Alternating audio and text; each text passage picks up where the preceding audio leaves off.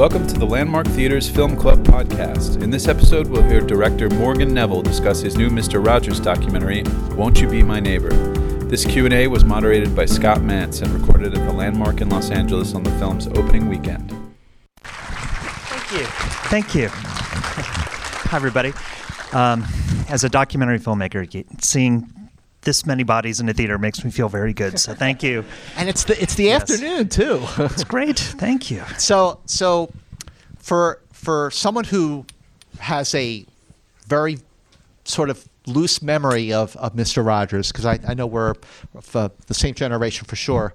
Like for all these years before you started working on this movie, what did what did Mr. Rogers mean to you? What, what was the idea of Mr. Rogers to you?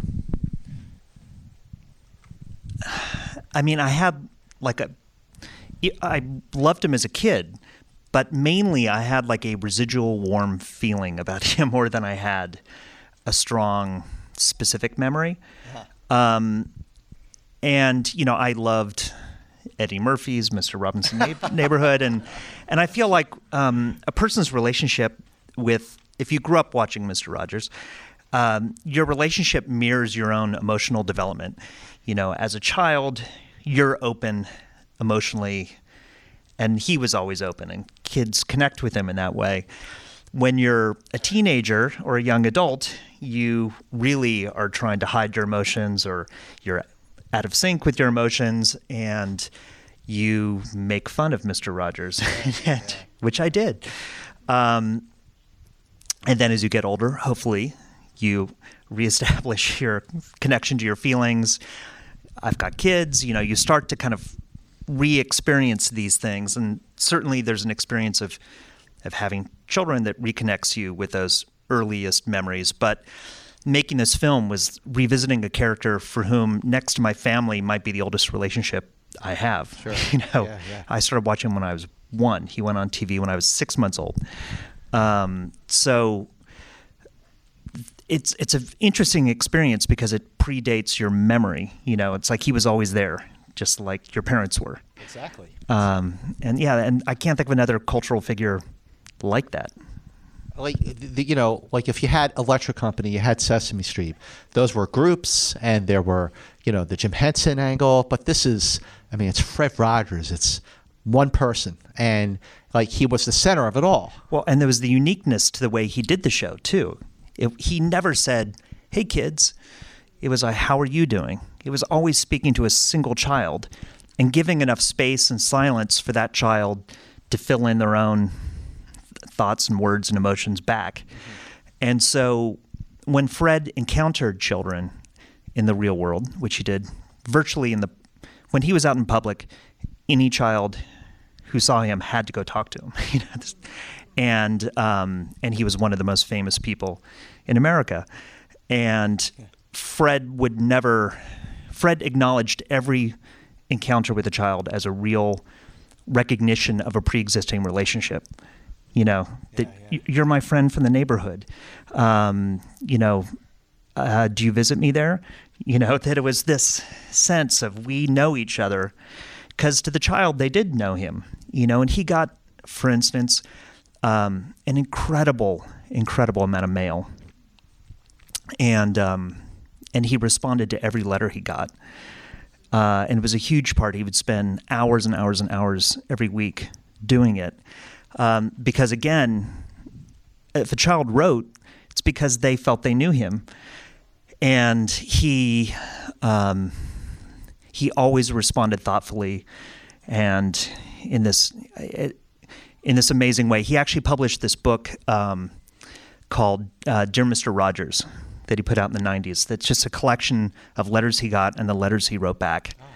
And it's one of my favorite things. Um, and the opening letter in the in the book uh, is, and I'll paraphrase it a bit, but it's a five year old boy writes and says, "Dear Mr. Rogers, are you for real? Are you for real or not? Are are you under a mask like Big Bird? My birthday wish is I want to know whether or not you are for real." And what's so interesting, you know, when I read that letter, I said, well, that's kind of the question that everybody has. everybody, when they find out I was working on this film, everybody asks some version of, so what's the deal with that guy? you know, like, you know, th- he's not like anybody you probably know in your life. Um, he was an unusual person and totally unique. Um, and you know, screening the film, particularly for people who aren't playing, you know, paying close attention, you know, they're waiting for the giant skeleton to come out of the closet in the second act of the film, you know. And the the revelation is that he, not only is he Mr. Rogers, but he's actually a better version of Mr. Rogers. He's a more willful, intellectual, seeking, dimensional version of what that character was. You know, growing up for a long time, after I watched the show when I was younger, you know, I felt like he was square. You know, you made fun of him. I mean, definitely the Eddie Murphy thing was a big reason for that. But this theater is full of people. and for for Mr. Rogers, why? Like what was it about him that people still and like love? What's why I wanted to make the film, um, which was really not because I wanted to do a nostalgia piece. It was because when I became reacquainted with him as, as an adult, the overwhelming feeling I got was, where is this voice in our culture? You know, it was just this overwhelming sense of this adult, empathetic voice that was helping us process, as he would say, the difficult modulations of life, you know, of which there are many these days, but just also a, vo- a voice that spoke for civility, you know, what I what I tend to call his philosophy of radical kindness. Um, but I think he would have talked about it as grace, you know, from his religious background. He talked about the idea of grace all the time, but the the real, the biblical version of grace, which is um, doing good unto others, even if they don't deserve it. It's really a completely blind um, investment of kindness out there in the world, um, with no expectation of anything back you know, you could have just made a biography of Fred Rogers, and and that's not what this is. I mean, it is a little, but when did it hit you? When did you have that epiphany of I know how to make this movie. This is how I'm going to do it. And what did his family? How did his family respond to that? I had that epiphany at the beginning. Oh, right in the beginning. Yeah. I mean, that was it. It was like, this is about a voice and ideas. And when I first met with uh, Joanne Rogers, who's amazing, um, we went to Pittsburgh and I sat down with her and I said, I don't want to make a film about the biography of Fred Rogers. I want to make a film about the ideas of Fred Rogers.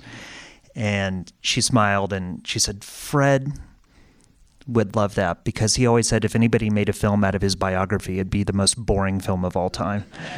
um, so she liked it, and it's it's something that I think Fred himself struggled with, which is to be taken seriously, to understand that simple simple doesn't just mean simplistic or superficial. Simple and deep was the thing he was doing. There was so much depth to every decision he made, you know, again and again. Um, I mean, he was such a such a perfectionist about things. I mean, for instance, uh, I, I, I wish I'd gotten this in the film. It was like an interesting detail that it's very telling. Um, that he always wanted his shows to be evergreen and that they could be shown for generations and they're very consistent. They actually could. Yeah.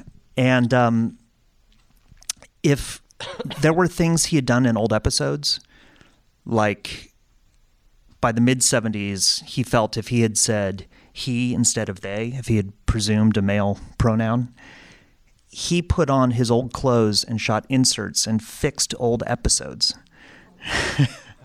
Can you think of anybody else in TV history doing that? No, you know, so because he wanted to feel 100% confident that every episode was up to the most current standards of his own moral point of view and of the standards of you know, the state of childhood development at that moment. you know the when you the other kids programs they're very much for kids you know they're I, I can't think of an example at the top of my head but watching the footage of mr rogers uh, right now and when i saw the film back at sundance i am thinking of how comforting it is as a grown-up how relatable it is for the way he talks that yeah, sure, you know, two to six year olds will dig it, but uh, you know, a 49 year old guy will dig it too. And and I was uh, really kind of blown away by how uh, how relevant he was for grown ups just as much Yeah. as kids. Well, I mean, he was always speaking for two different people the child watching, but also the person in the back of the room watching. You know, and at the peak of his viewership uh, in the mid 1970s, he was watched in one of every 12 households in America every day. And as a show for two to six year olds, that means there were a lot of people who are not two to six that were watching that show. And I didn't even think about this in the beginning, but the number of people I've met who said they learned English watching his show or, you know, came to understand our culture watching his show. Um, to get to that point, I, I think it was not just a, um, a moral point of view and a strong moral sense that he had that might speak to us or sense of civics, but it was also a sense of helping us process difficult times, which I think was something that was so central to what he wanted to do um, to help kids navigate their fears. You know, because he believed that fear, fear was an incredibly destructive force that would lead to things like hatred and anger and resentment. So he he wanted people to not. Um, he wanted children, but it works for adults too, to not just ignore these bad things that happen or try and forget them, but actually think about what they mean, try and understand them, and then move on. Like I was, I was taken with the uh, the conversation about divorce, and you know, this is a kid show, and the way he, the way he was talking about it was was very like. I, I I was comforted too listening to him talk about this, and and uh, I felt like this really, for all these years, I had this, I felt like I misunderstood Fred Rogers until I saw this this film. Well, you were watching it when you were five years old. Well, that's true. so, I mean, I don't know if anybody, certainly the kids in the room, probably didn't understand the the overtones of what he was doing. I certainly didn't. Um, and there were so many more, you know, things that were subtle, things that are um, more obvious. But I don't think. I, I think the subtlety was actually very important to him.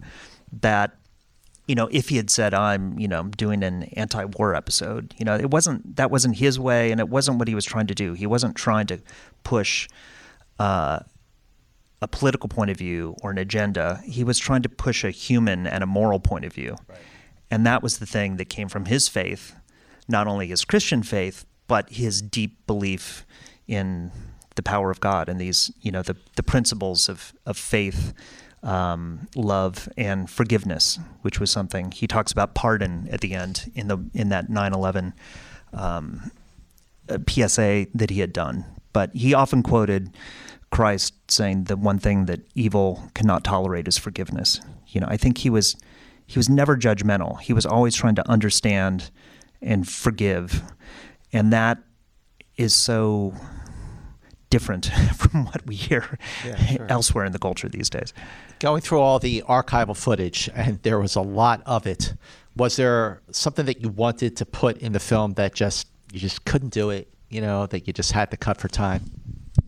I mean, there were so many great details about things. I mean, things like um, uh, he was a vegetarian his whole adult life because he said he never wanted to eat anything with a mother. You know, and there was this great him on the cover of Vegetarian Times magazine. This, you know, there was a great thing about that. There was a great story his son told me um, that as as their his sons became teenagers and Fred was trying to stay in touch with what the kids were into and what they were into, um, because he said, "Well, give me the music you're listening to." Because he had been a composition major in college, he wrote all the music on the show. He obviously processed and thought musically in many, many different ways. Um, and so his son Jim said, "Well, I was trying to throw him for a loop. I'd give him the Allman Brothers, then give him Frank Zappa." Uh, and he said, "My, you know, my dad liked liked Zappa, but he said the the musician that my dad really connected with was Bob Marley." Um, and if you think about the message of Marley's music, one love, you know, and all of these things, it's very much on message. It comes out of that Rastafarian morality, another kind of religious idea. Um, and then he said, "Of course, I didn't give my dad any of the ganja songs, just just the love songs." So See, I would have had him pegged for a Beach Boys kind of guy, but yeah. he also said that his dad's favorite TV show was Monty Python's Flying Circus. So he is cool. Yes. There you go. Yes. Uh, I want to open up to the audience while we have uh, uh, some time. But uh, before I do, I just want one more question. Joanne Rogers, Yeah. what was it like the first time she saw the film? Um, she's so amazing, and I I just have to put this plug in because I'm so impressed by her doing this. Uh, she's driving to New York tomorrow from Pittsburgh because she's going to go on the Today Show on Monday, and she's going on Jimmy Fallon Tuesday night. Wow. She's 92, you know, and you might want to watch that. I, I'm very curious to see cool. to see how that goes, uh, which is awesome that she can do that for us. Um, but when we screened the film for her, when we picture locked, and I went back to Pittsburgh to let her see it, um, we went to her apartment, and somehow she ended up sitting behind me, so I couldn't look at her during the movie, which was a big mistake.